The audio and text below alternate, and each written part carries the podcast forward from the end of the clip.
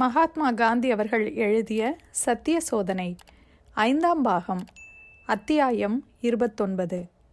Rowlatt மசோதாக்கள் என் மனக்குழப்பம்.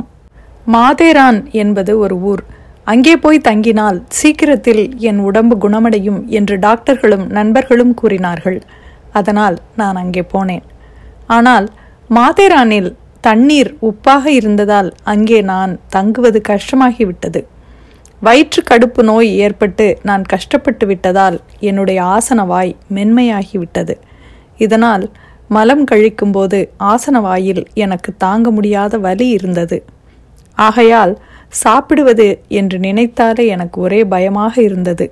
ஒரு வாரம் முடிவதற்கு முன்னாலேயே மாதேரானிலிருந்து நான் போய்விட வேண்டி வந்தது. அப்பொழுது ஷங்கர்லால் பாங்கர் என் உடல்நிலையின் காவலராக இருந்து வந்ததால் டாக்டர் தலாலை கலந்தாலோசிக்குமாறு என்னை வற்புறுத்தினார்.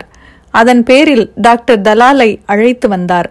உடனுக்குடனேயே முடிவுக்கு வந்துவிடுவதில் அவருக்கிருந்த ஆற்றல் என்னை கவர்ந்தது.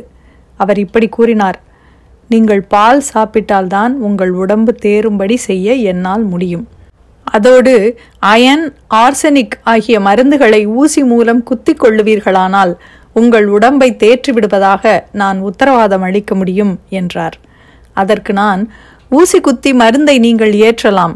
ஆனால் பால் சாப்பிடுவது என்பது வேறு விஷயம். பால் சாப்பிடுவதில்லை என்று விரதம் பூண்டிருக்கிறேன் என்றேன். அதை கேட்டவுடன் டாக்டர் உங்கள் விரதத்தின் தன்மைதான் என்ன? என்று கேட்டார். பசுவையும் எருமையையும் பால் கறப்பதற்கு ஃபூக்கா முறையை அனுசரிக்கிறார்கள் என்று எனக்கு தெரிந்தது. ஃபூக்கா என்பதற்கு இணையம் தரும் விளக்கம் இதுதான். Forceful blowing of air into a cow's vagina is applied to induce her to produce more milk. பசுவின் பிறப்புறுப்புக்குள் வலிந்து காற்றை ஊதி பசுவை பால் தர தூண்டுவது என்பதுதான் ஃபூக்கா முறை. இதை பற்றிய இன்னும் விவரங்கள் தேவைப்பட்டால் வாசகர்கள் இணையத்தில் தேட வேண்டும் என்று கேட்டுக்கொள்கிறேன். இனி கதைக்கு வருவோம். இந்த விவரம் தெரிந்ததிலிருந்து நான் இந்த விரதத்தை மேற்கொண்டதை பற்றிய வரலாற்றையும் அந்த விரதத்தின் காரணத்தையும் அவருக்கு எடுத்து கூறினேன். பால் என்றாலே எனக்கு பலமான வெறுப்பு ஏற்பட்டுவிட்டது. மேலும் பால் மனிதனுக்கு இயற்கையான ஆகாரம் அல்ல என்றே எப்பொழுதும் நான் கருதி வந்திருக்கிறேன்.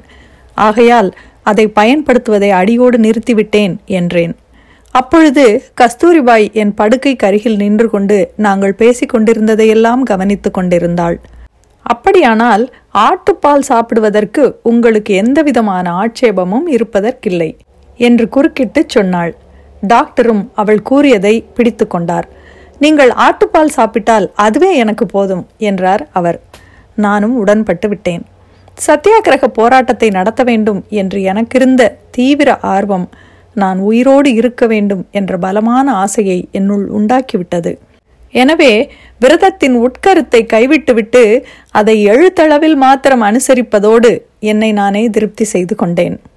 நான் விரதம் எடுத்துக்கொண்ட போது பசுவின் பாலும் எருமை பாலும் மட்டுமே என் எண்ணத்தில் இருந்தன என்றாலும் பாலின் இயற்கையான பொருளின்படி எல்லா மிருகங்களின் பாலும் அதில் அடங்கியதுதான்.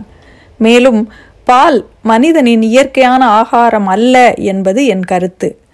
இது இருக்கும் வரை எந்த பாலையும் நான் சாப்பிடுவது சரியே அல்ல. இவைகளையெல்லாம் அறிந்திருந்தும் ஆட்டுப்பால் சாப்பிடச் சம்மதித்தேன்.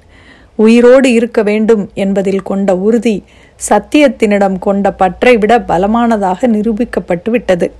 சத்தியாகிரக போராட்டத்தை நடத்த வேண்டும் என்ற ஆர்வத்தினால் சத்தியத்தை வற்புறுத்தி வந்த நான் தெய்வீகமான கொள்கையை விட்டு கொடுத்து விட்டேன். இந்த செய்கையின் நினைவு இன்னும் என் உள்ளத்தில் உறுத்தி கொண்டிருப்பதோடு எனக்கு மனச்சஞ்சலத்தையும் உண்டாக்கி வருகிறது. ஆட்டுப்பால் சாப்பிடுவதை எப்படி விட்டுவிடுவது என்பதை குறித்து சதா சிந்தித்தும் வருகிறேன். ஆனால் சேவை செய்ய வேண்டும் என்ற மிகுந்த அடக்கமான ஆசை எனக்கு இன்னும் இருந்து கொண்டுதான் வருகிறது.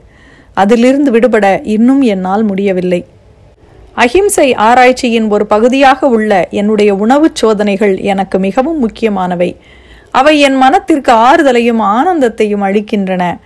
ஆனால் நான் ஆட்டுப்பால் சாப்பிட்டு வருவது வாக்குறுதியை மீறியதே ஆதலால் அகிம்சையை ஒட்டிய ஆகார வகையில் அல்ல. சத்திய வகையில் அது எனக்கு இன்று மிகச் சங்கடமாக இருந்து வருகிறது. அகிம்சையின் லட்சியத்தை விட சத்தியத்தின் லட்சியத்தையே நான் நன்றாக புரிந்து கொள்கிறேன் என்று எனக்கு தோன்றுகிறது.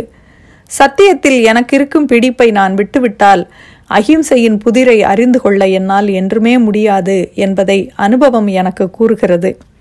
மேற்கொள்ளும் விரதங்களை அதன் சொல்லுக்கும் பொருளுக்கும் ஏற்ப நிறைவேற்றி வைக்க வேண்டியது சத்தியத்தின் லட்சியத்திற்கு அவசியமாகிறது. இந்த விஷயத்திலோ என் விரதத்தின் பொருளை அதன் ஆன்மாவை கொன்றுவிட்டு அதன் வெளித்தோற்றத்தை மாத்திரமே அனுசரிக்கிறேன். எனக்கு இதுதான் வேதனை அளிக்கிறது. ஆனால் இதை நான் தெளிவாக அறிந்திருந்தும் நேரான வழி என் முன்னால் எனக்கு தென்படவில்லை. இன்னும் சொன்னால் நேரான வழியை பின்பற்றுவதற்கு வேண்டிய தைரியம் எனக்கு இல்லை அடிப்படையில் இரண்டுக்கும் பொருள் ஒன்றுதான். ஏனென்றால் எப்பொழுதுமே நம்பிக்கை இல்லாததனாலும் பலவீனத்தினாலுமே சந்தேகம் உண்டாகிறது.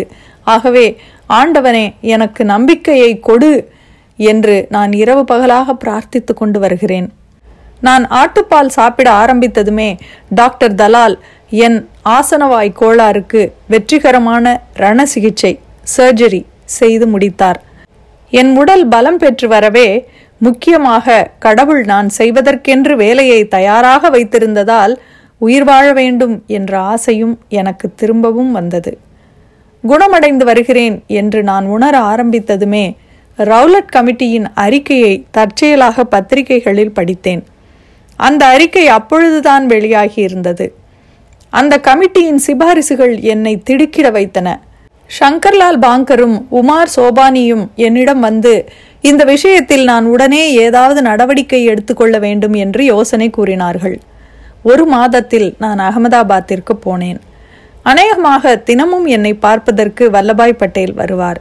அவரிடம் எனக்கிருந்த சந்தேகங்களை கூறினேன். ஏதாவது செய்தாக வேண்டும் என்றேன். அதற்கு அவர் இந்த நிலைமையில் நாம் என்ன செய்ய முடியும்? என்று என்னை கேட்டார். நான் இப்படி சொன்னேன். அந்த மசோதாக்களை எதிர்ப்பது என்ற ஆவணத்தில் கையெழுத்திட ஒரு சிலர் கிடைத்தாலும் போதும். அதையும் பொருட்படுத்தாமல் சட்டம் செய்யப்பட்டு விடுமானால் நாம் உடனே சத்தியாகிரகத்தை ஆரம்பித்து விட வேண்டியதுதான். நான் இதுபோல் நோயுற்று கிடக்காமல் இருந்தால் மற்றவர்கள் என்னை பின்பற்றுவார்கள் என்று எதிர்பார்த்து நானே தன்னந்தனியாக அதை எதிர்த்து போராடுவேன். ஆனால் நான் இப்பொழுது இருக்கும் இந்த திக்கற்ற நிலைமையில் அந்த வேலை என்னால் முடியாது என்றே எண்ணுகிறேன் என்று கூறினேன். இப்படி நாங்கள் பேசியதன் பேரில் என்னுடன் தொடர்பு வைத்து கொண்டிருந்தவர்களை எல்லாம் அழைத்து ஒரு கூட்டம் கூடியது என்று முடிவானது. ரவுலட் கமிட்டி அறிக்கையில் பிரசுரமாகியிருக்கும் சாட்சியங்களை கொண்டு பார்த்தால் அந்த கமிட்டியின் சிபாரிசுகள் அவசியமில்லாதவை என்று எனக்கு தோன்றியது. மானமுள்ள யாரும் அந்த சிபாரிசுகளுக்கு உடன்பட்டிருந்து விட முடியாது என்றும் உணர்ந்தேன். முடிவாக அந்த கூட்டமும் ஆசிரமத்தில் நடந்தது. இருபது பேர் கூட அந்த கூட்டத்திற்கு அழைக்கப்படவில்லை.